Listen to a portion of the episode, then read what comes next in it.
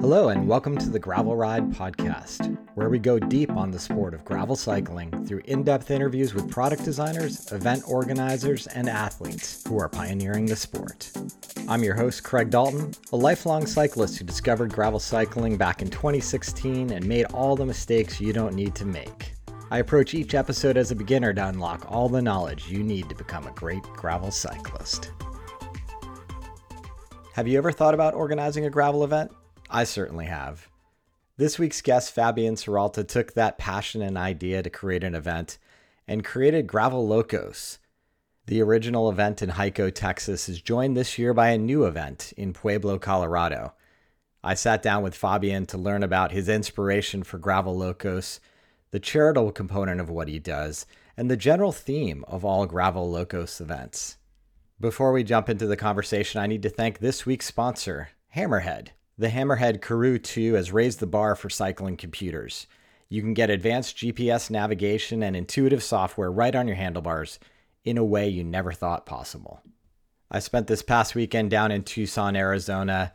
After speaking with John from the Mount Lemmon gravel grinder a few years back, I've been itching to get out on the course, so I simply downloaded the GPS file from their website uploaded it to my Karoo 2, and felt super confident going out there in the backcountry. I've got a ton of stories about some of the snafus I had, mechanically speaking, while I was out there. But from a navigational perspective, it was spot on. What I really appreciate about the Karoo 2, and I've talked about the responsive touchscreen display before, is that in the navigation, once you've loaded a route in there, you get a little icon no matter what screen you're on saying when the next turn is coming up. It's those little touches and details that I think really setting the Hammerhead Karoo 2 apart. Beyond that, I really got to dive into the climber feature, which is something unique and special about Hammerhead. The climber feature allows you to visualize and prepare for upcoming gradient changes in real time. So, what does that mean? Basically, it translates to a nice graph on the climber screen on your Karoo 2 computer that shows you in color coded fashion the length to the top of the climb, both in miles as well as elevation, and then gradient by gradient profile looks that map exactly to what you're experiencing. When you're out on an adventure loop that you've never been on before, it was super useful to see okay, this is going to be a punchy mile, mile and a half climb Versus at the end, I discovered as I turned a corner that I was in front of a six mile climb, but fortunately the gradient was pretty chill. This all translates to knowledge as power, and with the Hammerhead Karoo 2, you can get all the information available out of your GPX files. You can customize it to the nth degree. I still have a ways to go in customizing mine, but you can see the power of organizing your data right there on your computer screen.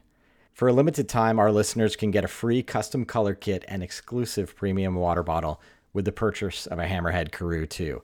Visit hammerhead.io right now and use the promo code The Gravel Ride at checkout to get yours today. That's a free custom color kit and a premium water bottle with the purchase of a Karoo 2. Go to hammerhead.io, add all three items to your cart, and use the promo code The Gravel Ride. With that said, let's jump right into my interview with Fabian from Gravel Locos. Fabian, welcome to the show. Hey, Craig. Thank you. It's good to talk to you again. Same here. Thank you.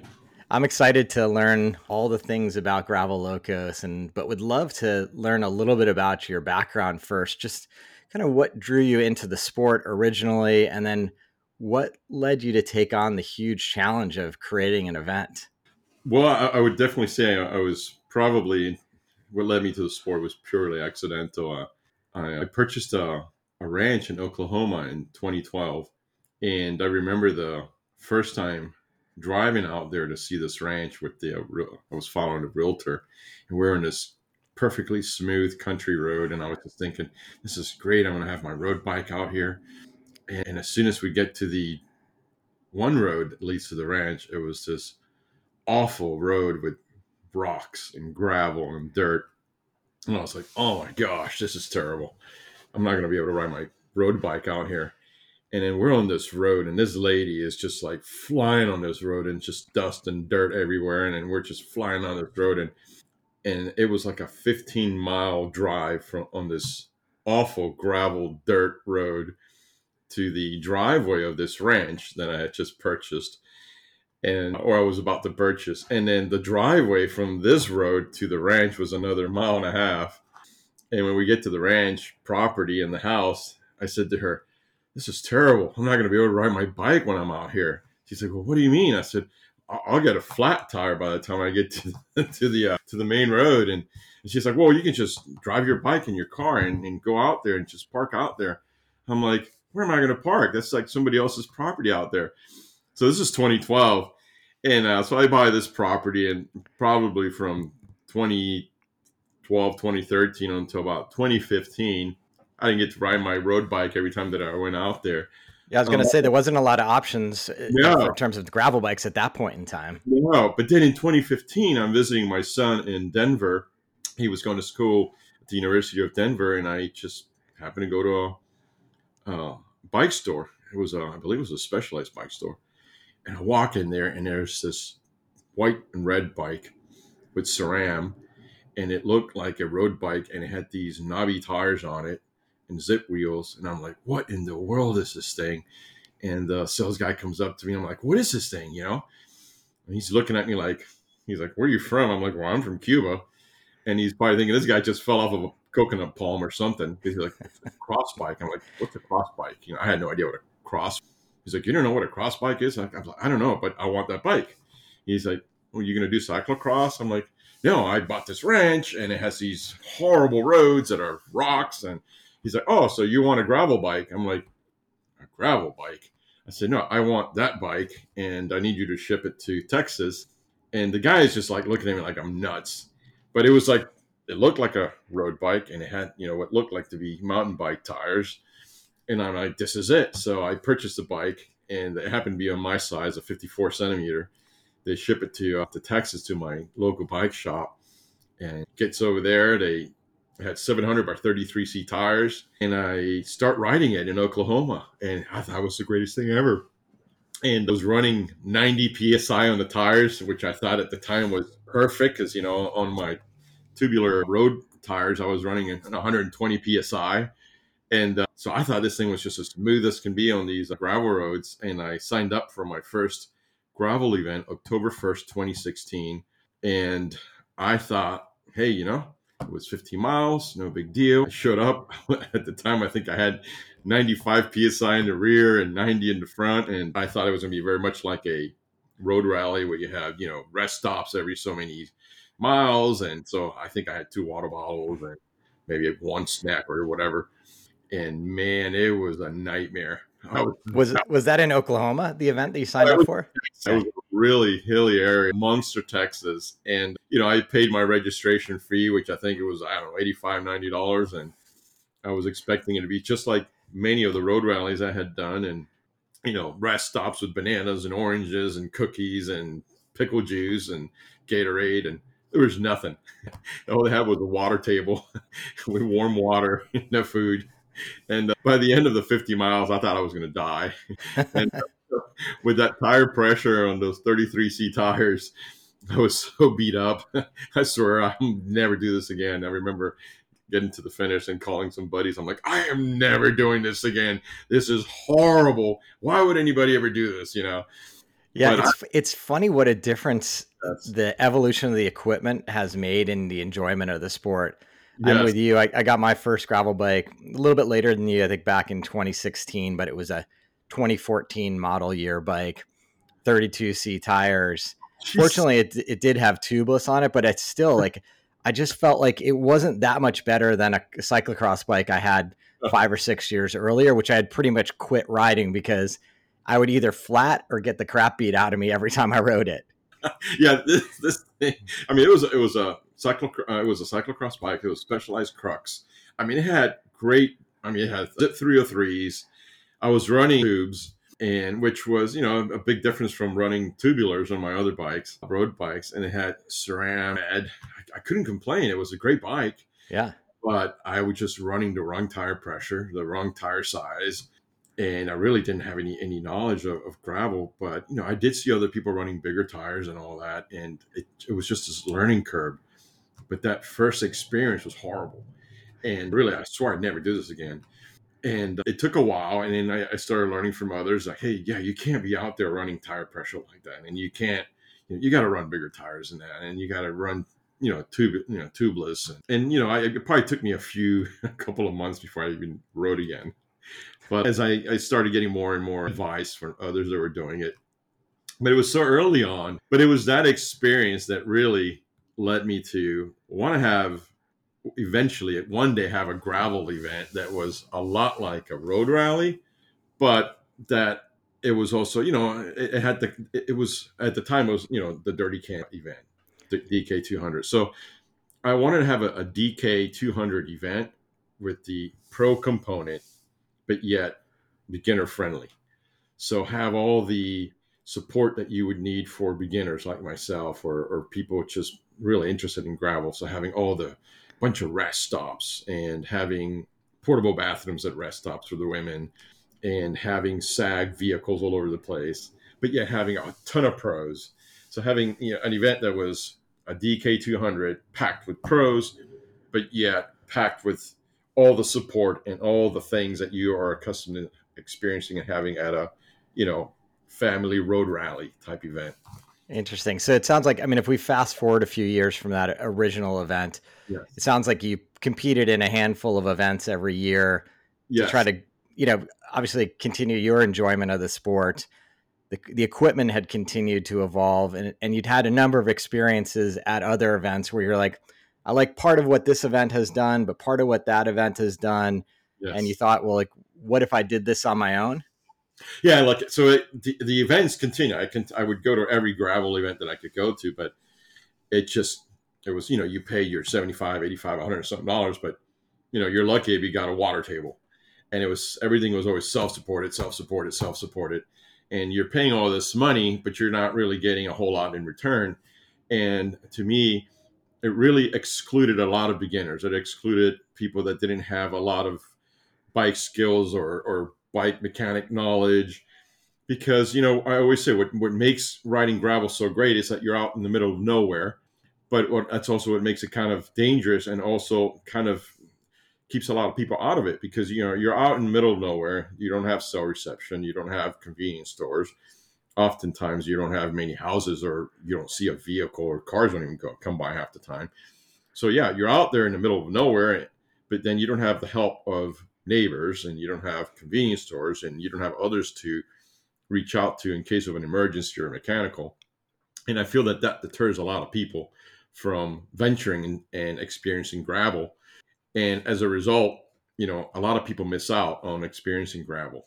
So how do you bring in all those people? And for me, is the way to do that is by bringing in all the support, the SAG vehicles, aid stations every so many miles. So, for example, in Gravel Locos, you have you know six aid stations. You have twenty something SAG vehicles. For the women, we have portable bathrooms at all the aid stations, whether it's in Hico or in Pueblo, Colorado. And that's how we take out that that fear of you know being out there in the middle of nowhere. So, but yet we still have you know twenty something, thirty pros out there participating just like you we did you know at events like dirty Kanza 200 or you know yeah. what was land run you know and i referred to them by those names because that's what i was modeling back then. I'm glad we unearthed that because i think it's important to kind of think about people's orientations as event organizers in terms of how they're going to set up the overall experience. Mm-hmm. you know it's one thing when you've got a, a top level pro who's decided they want to get into the event business and oftentimes they do design events that are driven from the front. They're really a professional athlete experience that does trickle down to the rest of us. But it's uh, you know it's pretty refreshing to hear you talk about wanting the last person in the event to have the best time possible as yeah. well as as the first. So stepping back for a second, you you live in Arlington, Texas. Uh-huh. You've got property in Oklahoma. You'd experienced the gravel community for a number of years. You decided, hey, there's something missing I'd love to highlight my perspective of a gravel event. How did you decide on on on Texas for the original event, and what was that process like? Well, I, decided in Texas because that's where I predominantly ride. You know, so I've, I've done a lot of gravel riding. You know, I, have done gravel in California. I've done gravel in Vermont, in, in Montana. I've done gravel in Scotland. I've you know I've I've done gravel in other parts, and but Texas where, where I mostly ride gravel, and I've done gravel all over Texas. And Hico, I remember riding gravel and close to close to Hico, and uh, one of the folks that I was riding with says, "Man, if you like this area, you've got to check out Hico." So I said, "Hico, where's that?"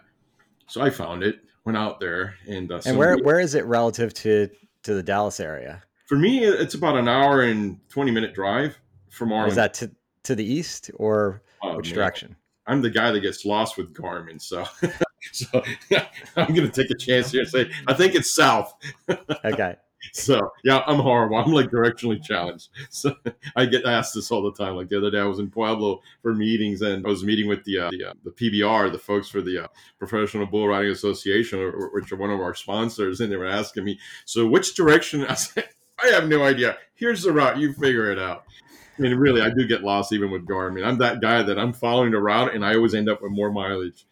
So I end up going out to Hico, and I follow this route, and it had so much more climbing. Even though I am not built like a climber, I love as these challenging routes. I really love taking on routes that have as much climbing as possible.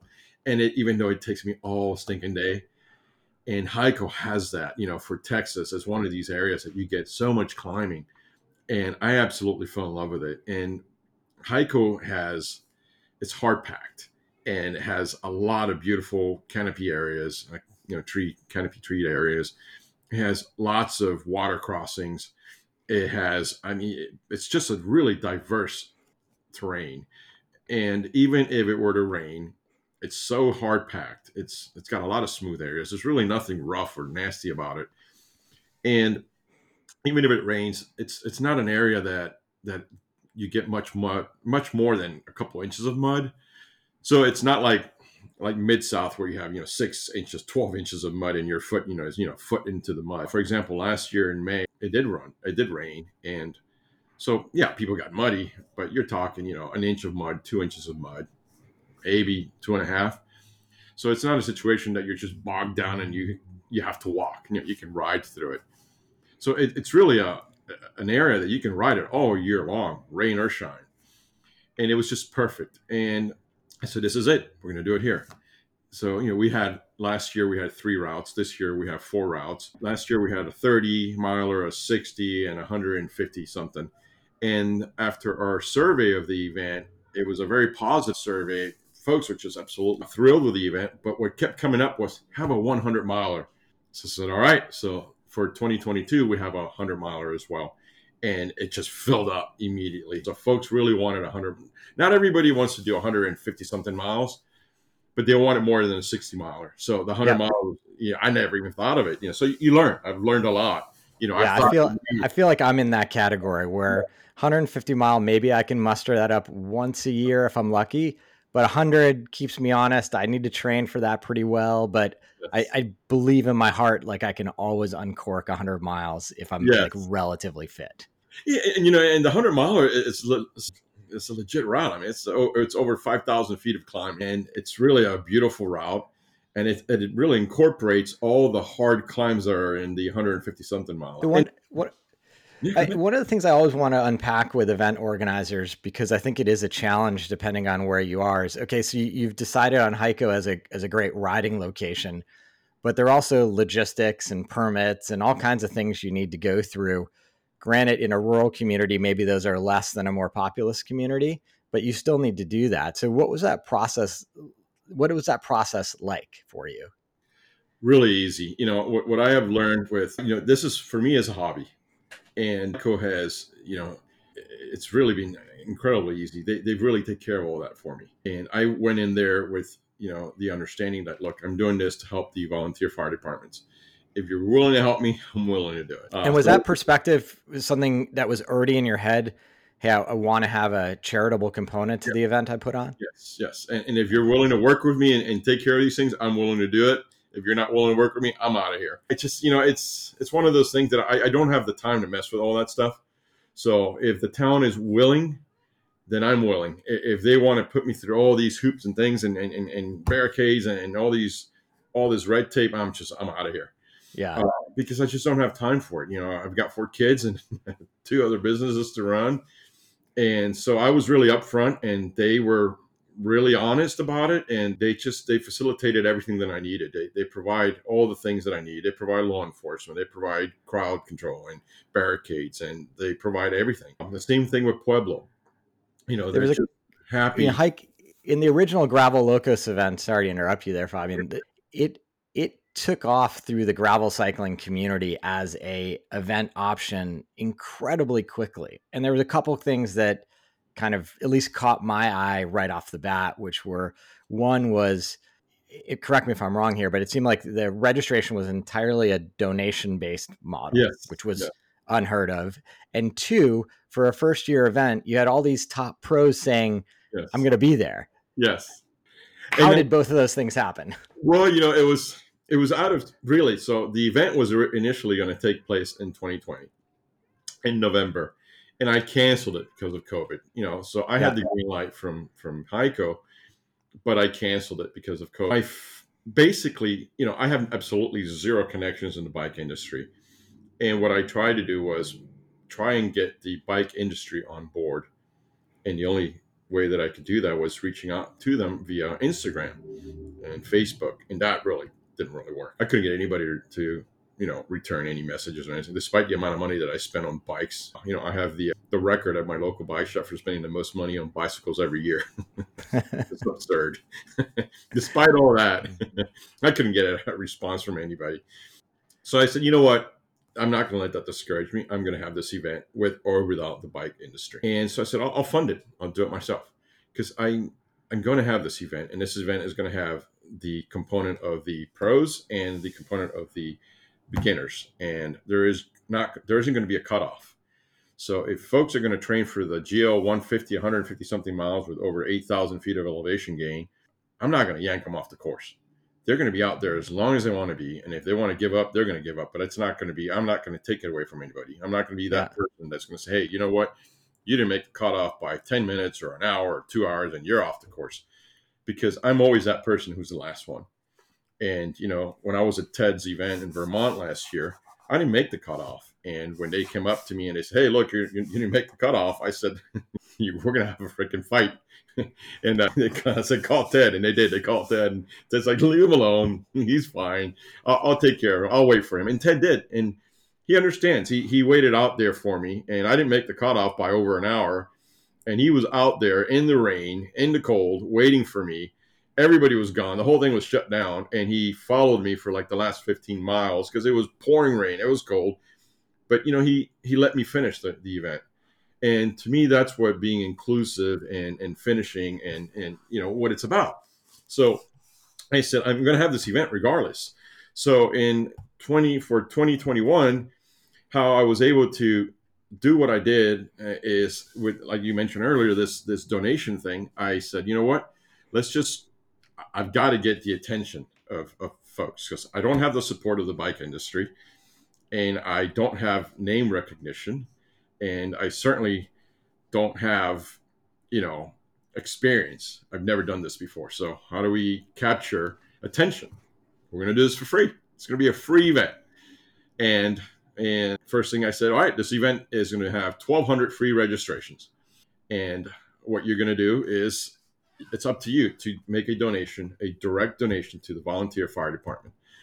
Most folks are used to paying 100 something, 200 dollars or more for an event like of this caliber. Remember, you have all these aid stations. You have so you're getting 20 something pros, top level pros from around the world.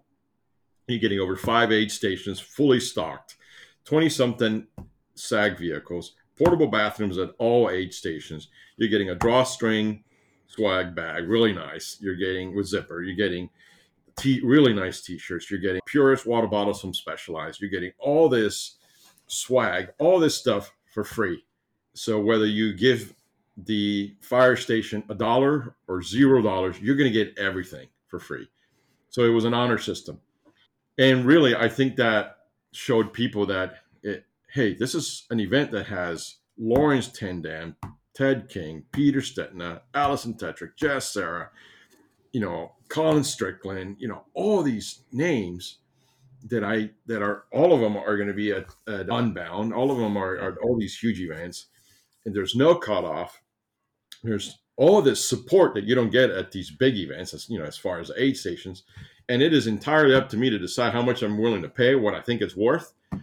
Well, out of those 1,200 free registrations, less than 400 people donated anything, so that was a bit of a shock. But we still had the event, and yeah, and and just to unpack that a little bit, you know, quite disappointing, obviously, that just like sort of the percentage of people that actually donated. And to, to put a finer point on it, like as you described all the things that one would get for participating, you're talking about a hundred dollars worth of effort per rider yes. to give them nutrition, to provide them porta potties, to give them swag, all those things. So it's a it's a big proposition that I think often gets lost, and and you put it in the proper context in that without someone supporting you, without a you know a nutrition sponsor coming in and dumping tens of thousands of dollars worth of product on your tables, like that's coming out of your pocket as the race organizer, and there's no way around that. So pretty incredible effort to get it off the ground, and sorry to hear that the donations were not as great as you wanted them to be, but with those donations, something great did materialize for the yeah. fire department. Yeah, and, and, that that side didn't happen the way that I had I had hoped, but it, it, we don't really even think about it because we, at the end of the day, there were so many articles written about the event that I never expected in a million years. I honestly I never thought that GCN would write about it, that Bicycling Magazine would write about it, that Cycling News, the Velo News, all these publications wrote about it you know, it was listed as a as uh, Bicycling Magazine listed it as a top 20 bucket list event. Yeah. It, was, it was mentioned like 17 times in Velo News. GCN mentioned it. Cycling News had articles about it. These are all things that I never even considered would happen. Yeah. It was absolutely incredible to reach the brand and the event got in that first year. It was incredible, We got Fabian. Smoking great deal on the the fire truck. We were still able to buy it with the money that we raised. We you know we still had great registration numbers. We had, and then for 2022, you know we have over 1,500 people registered, and we raised enough to build a bigger fire station. So. That's, wow. Maybe you know less than 400 people register out of 1,200. It doesn't matter to me because we still accomplished everything that we set out to do. We still got more numbers than I ever thought were going to happen. And as a result we we have interest from other cities that are contacting me that want to have events. So you know i i was several cities reached out to me hey can can you do the same at our city? And it is you know i've had to turn down cities because it's just too much. You know i've had two two other texas cities that asked me to host events at their cities and i unfortunately i've had to say no because i just don't have the time yeah and, yeah pueblo reached out against my better judgment, I was like, sure. It's, you know, the, the Pueblo story, I really, really, I, I couldn't say no. It, it's just they, they've, they've been wanting to do an event there, and uh, they even they were bidding to try and get an event, and they they lost the bidding. Most cities that want to do something like this, they're paying promoters to do the events there. That's one of my rules. I will not charge a city to host an event because it goes completely against what I'm trying to do. So what I'm trying to do is bring money to the city and build and bring equipment and funding to the volunteer fire departments. So why would I be charging them money to host events? And yeah, it's super, it's super interesting when you look at the economics of events, yes, just events in general, how much they cost, but the economic impact to these rural communities, which in your case is very specific to raising money for these volunteer fire departments, but even beyond that, the you know the amount of meals purchased, the amount of hotel nights, yes. et cetera like it's it it has a significant impact. And i'm super interested to get into your second yeah. event in pueblo and learn how that happened but one more question just out of my own curiosity. How did you end up getting those 20 to 30 pros to come to a first year event? I would say I'll, the credit to that goes to ted king because i reached out to several pros. First was him via instagram. Again i don't have any connections or i, I don't really know anybody. And he was the only person that responded. And I wrote him this long thing through Instagram, direct messaging through Instagram. And I explained to him, look, this is what I'm trying to do. I'm, I'm going to have this event and it's going to be free to everybody. and it's going to be up to them to donate, and this is all that they're going to get, and this is all I'm going to give them, and this is what I'm trying to buy a fire truck for the fire department, and I'm trying to get this many pros. and he, he writes back, he's like, Are you nuts? And he finally calls me. He's like, Are you nuts? He's like, I'm so intrigued by this. And he really the idea the idea was so crazy he had to call and talk to the guy behind it. That's exactly what he said. He's like, This is absolutely insane. And this but I'm so like intrigued by this. And he's like, Are you really gonna do this? And I said, Oh yeah, I'm really gonna do this and he's like, you know, this is how stuff gets done. You know, when when people just take a chance and and and do something completely outside of the box and and he said, "Can I have 2 weeks to think about this?" And I said, "Absolutely. Just take your time." And uh, and he's and he did. 2 weeks later he calls me back and I'm like huge fan of Ted. And and I remember watching him in the Tour de France and all that. And sure enough, 2 weeks later he calls me back He's like, all right, I'm in. And he's like, do you have a website? No. You need a website. And then he's like, what are you going to do for registration? I don't know. I mean, he just went down this list. He's like, you got to have registration. You got to have this. And and then and then he says to me, "And your social media posts suck." and he just starts helping me. You know, he starts giving me so much guidance and stuff like that. And he's like, "And how are you going to get a hold of all these other writers?" Because I give him a list. Like, I want to get a hold of uh, of all these other writers. And he's like, "I don't know." He says that you know, let me help you. So he started really vouching for me and and contacting them and and then he gave me a lot of advice. He says, you know, don't don't do a don't don't give money, don't do a purse, don't do this, and don't do that. And and you're going to find that the folks that believe in what you're trying to do are going to jump on board. And and that's how it happened. He just the folks that came forward are, are folks that care about what I was trying to do and really wanted to be a part of something totally different that was more about giving back to communities and and and not so much about you know a big corporate event. It was more of a grassroots type thing. They're, they're just interested. And a lot of them have their own events that are grassroots focused. You know, Ted, Jess Cerra, Sam Boardman, Laura King, and Ted. You know, all of them. Laurens ten Dam has his own events in the Netherlands. Yeah. Peter Stetina has his own event. So all of them, in, in, there's a connection amongst all of us that have to do with our own little small events. They're, they're not corporate. They're just small community type events. Yeah. Yeah, uh, amazing, amazing turnout. What I do in, in, return is, you know, I help with the hotels and things like that, and meals and stuff like, you know, that's how what we do. You know, they they ride for a living. That's that's how they make a living. So you certainly have to help out in some way, you know, and you know, and with Hico helps me out with the hotel costs, so I provide them with a room and, and stuff like that. Gotcha. Interesting. So now let's shift gears to Pueblo. I know you had mentioned you had a number of rural communities see what you had done and reach out to you. But what was it about going to Pueblo in a state that you don't reside and you don't have property at this point? What was it about the Pueblo opportunity that said, hey, this is the right next step for the Gravel Locos event team? Well, I, I found out that they have they, they've been wanting to have a gravel event, and I found out that they had been bidding on on on uh, having an event hosted there, and, and, and they lost. Somebody else got the bid, and that kind of bugged me. It bugged me. It bugs me that these small towns that are hurting economically and they're trying to bring business and they're trying to bring funds to their towns that they're that they're trying to get events by paying promoters and paying corporations money or offering to pay money so that events are being hosted there and to me that it, it just doesn't make sense because if you're doing it for for as a business you're making money if, if you're hosting an event somewhere, you're going to make money from registration. You're going to make money from sales of, of, of you know shirts and and you're making money from vendors and and the bike industry is paying you per and, and and all this stuff that I I have I don't have access to because I don't have any you know I don't have the bike industry behind me or you know or any of that. But you know the the lifetime events and the big corporate events have all that. You know you know all those you know Shimano and Specialized and Trek and all those companies that are there are not there for free. You know, let's just be honest. You know, I was born at night, but not last night.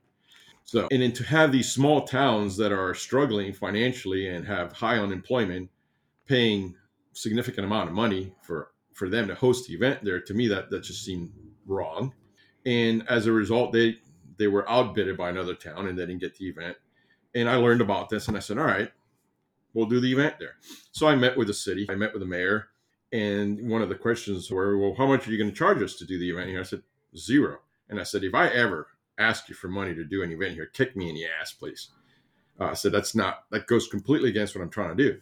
I said, the reason I'm, I'm doing these events is to bring funds to cities that are struggling financially, but also to bring funds to the volunteer fire department because guess who we call when we fall and wipe out and bust our asses out riding gravel? Volunteer fire departments. Guess who's out there? That's who's out there. You know, when we're out there riding gravel, that and all of us know this. It's volunteer fire departments. We're out in the middle of nowhere, and it's a volunteer fire department that is out there charged and really taking care of hundreds of, of miles that they're covering, and that's who we rely on. So if we're going to support a a department as a gravel community, I mean, I would think that I, you know, logically we're going to support the volunteer fire departments in those areas that we ride.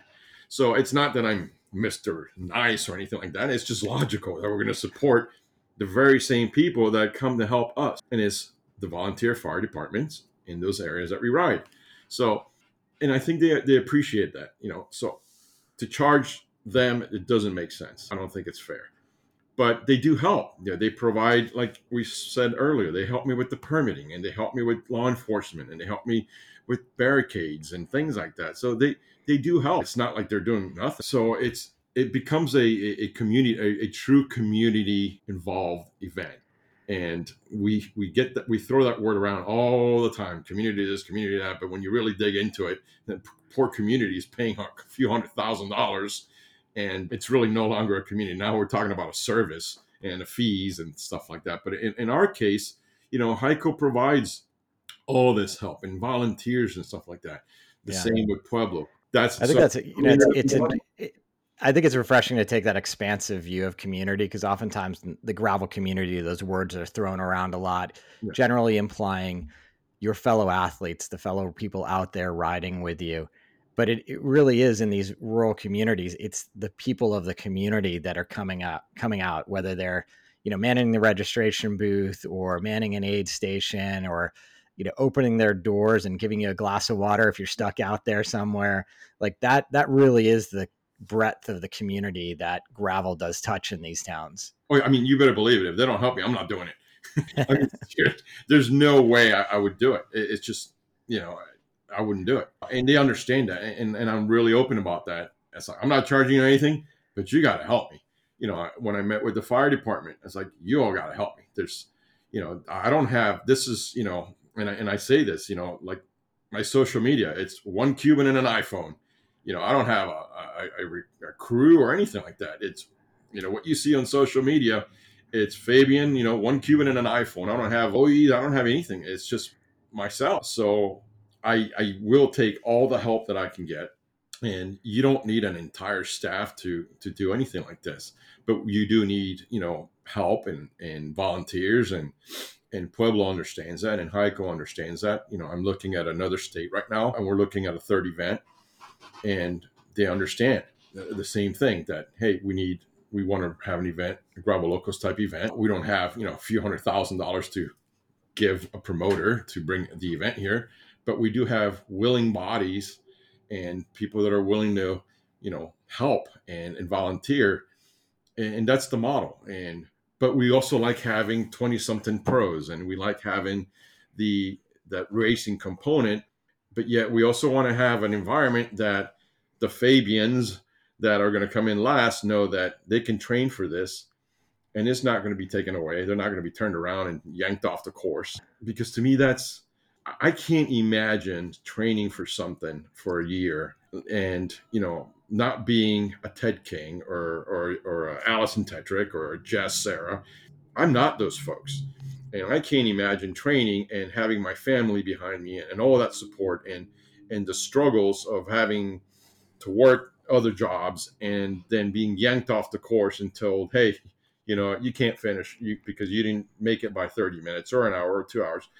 I cannot imagine what that feels like. Yeah. And to me, that just that that's not inclusive. That that's just telling somebody you're not good enough and turn around. I, I, to me, there's no explanation that you can give me that tells me that's rational, reasonable.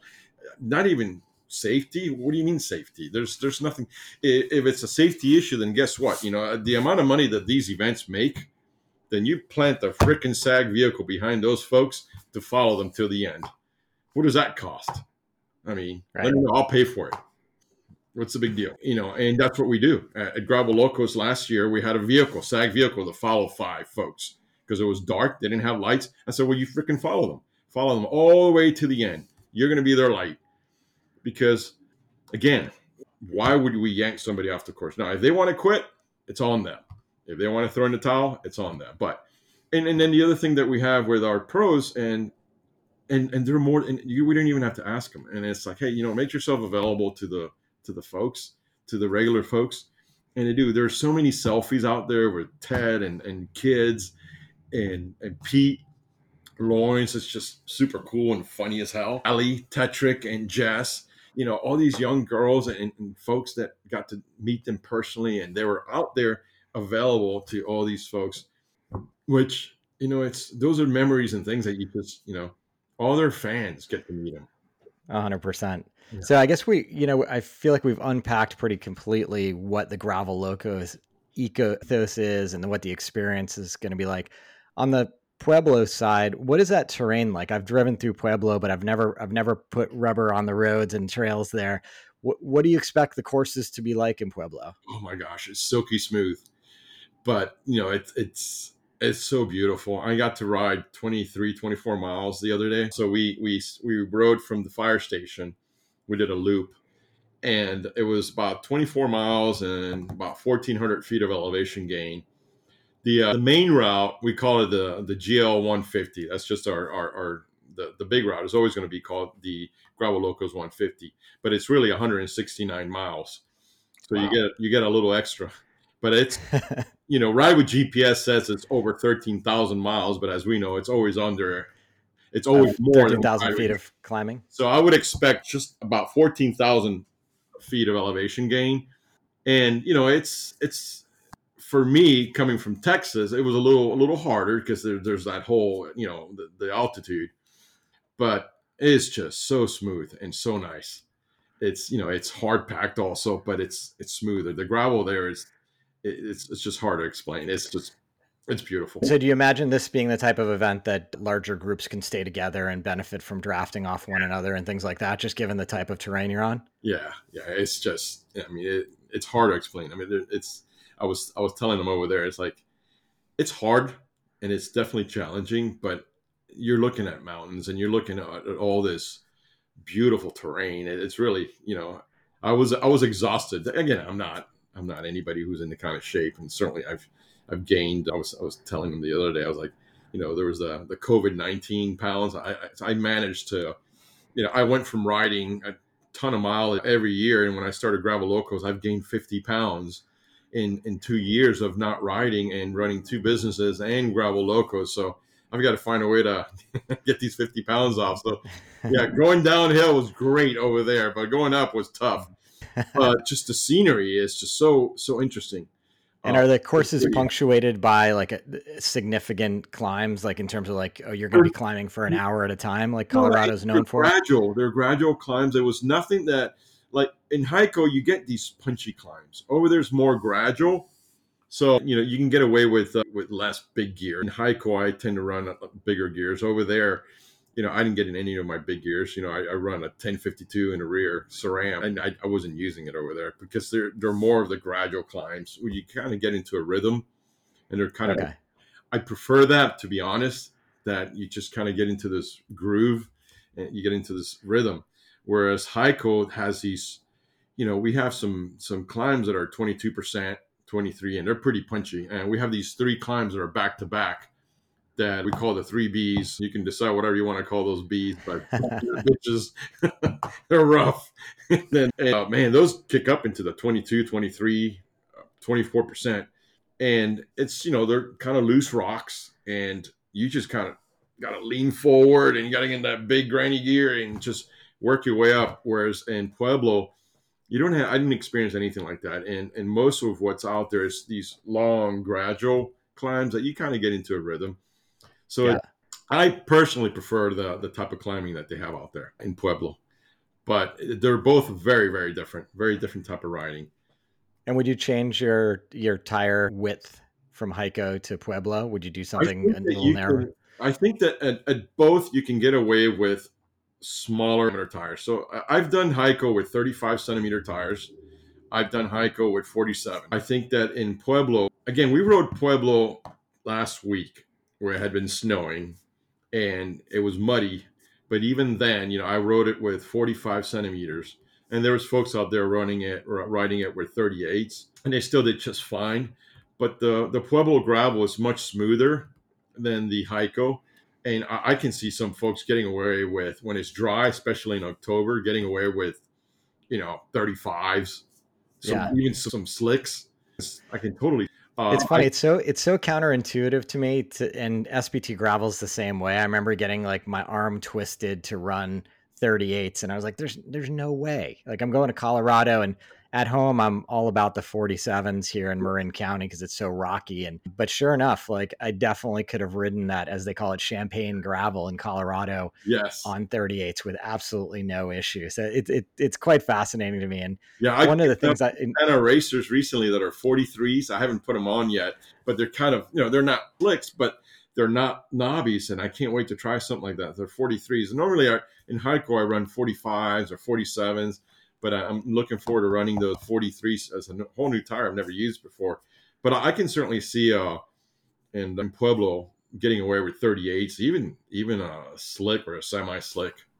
Yeah, so so interesting. It's a, obviously it's like it's a never ending debate and discussion yeah. about which tires to use. And yeah. I remember reading, you know, where the when we're recording, it's the weekend of Mid South, and you know, there's a lot of people twisting their arms and and twist getting all twisted inside about what tires they're going to run tomorrow or today, excuse me, on race day at Mid South. So always fun and appreciate the insight there. So for people looking to find out more information about the events, where can they find information about Gravel Locos? Why don't you tell us the the website and the dates of the events this year? So Hico is May 14th and uh, Pueblo is October the 1st. You can sign up on our website, which is www.gravellocos.bike just make sure you click the link for one or the other, or if you want to do both. I've left Hico still open, but we've got over 1,500. I haven't decided where we want to shut it down because Hico is open to having more. Pueblo's still open as well, but just all the information is on there. There's four routes for each. So there's the Gravel Locos 30, the 60, the 100, and the uh, 150. Information about the routes is on both of them. The cause for each of the events is always going to be a volunteer fire department pretty much everything you need to know about it is on the website. Great. You'll find all the different pros that are going to be there. We've got more pros to add to the website every day. You get, you know, we get uh, new pros that want to come on board. As far as our sponsors, there aren't that many of them, but the, the ones that are on there, you'll find out that these are folks that are very have been very loyal since the beginning. Amazing. Somebody, somebody wants to be a sponsor, they're more welcome, welcome to send us a message or email us. But we're pretty much self-supported and really it's just a community thing and and it's really this whole entire thing has been made possible by by the towns and, and little businesses within the towns. Very small involvement from the uh, bike industry. It's been a, a, community thing to be honest. Uh, just kind of how it worked out. Amazing. Most thank you so much thank you so much for putting so much of your heart out there and, and making a making events that you wanted to see happen in the world. And i think it's such a sort of beneficial place for the gravel cycling community to have event organizers with that orientation. And from this conversation and our earlier conversations, I know how much of yourself, both personally and financially, you put on the line to create this event series. So again, for, from from me, thank you for doing that, and exciting to hear that Pueblo is going off this year, and exciting to hear that yet another community has come to you and talking about like how do we have Gravel Locos three. Yes, we'll we'll release that soon. I'll let you know. Awesome. Thanks for your time, Fabian. Thank you, Craig. Thank you so much for having. me. That's going to do it for this week's edition of the Gravel Ride podcast. Huge thanks to Fabian, not only for joining us on the show, but for everything he's doing around the Gravel Locos series. I think he's got his heart in the right place, and I have no doubt these are some of the best gravel events out there to attend. Big thanks also to our friends at Hammerhead for sponsoring the show. Remember, you can get a free custom color kit and premium water bottle with the purchase of the new Hammerhead Karoo 2 computer. Simply go to hammerhead.io and use the promo code the gravel ride. If you are interested in supporting the show, ratings and reviews are hugely helpful, as is sharing the show with other gravel cyclists. If you're able to support the show financially, simply visit buymeacoffee.com slash the gravel ride. Until next time, here's to finding some dirt under your wheels.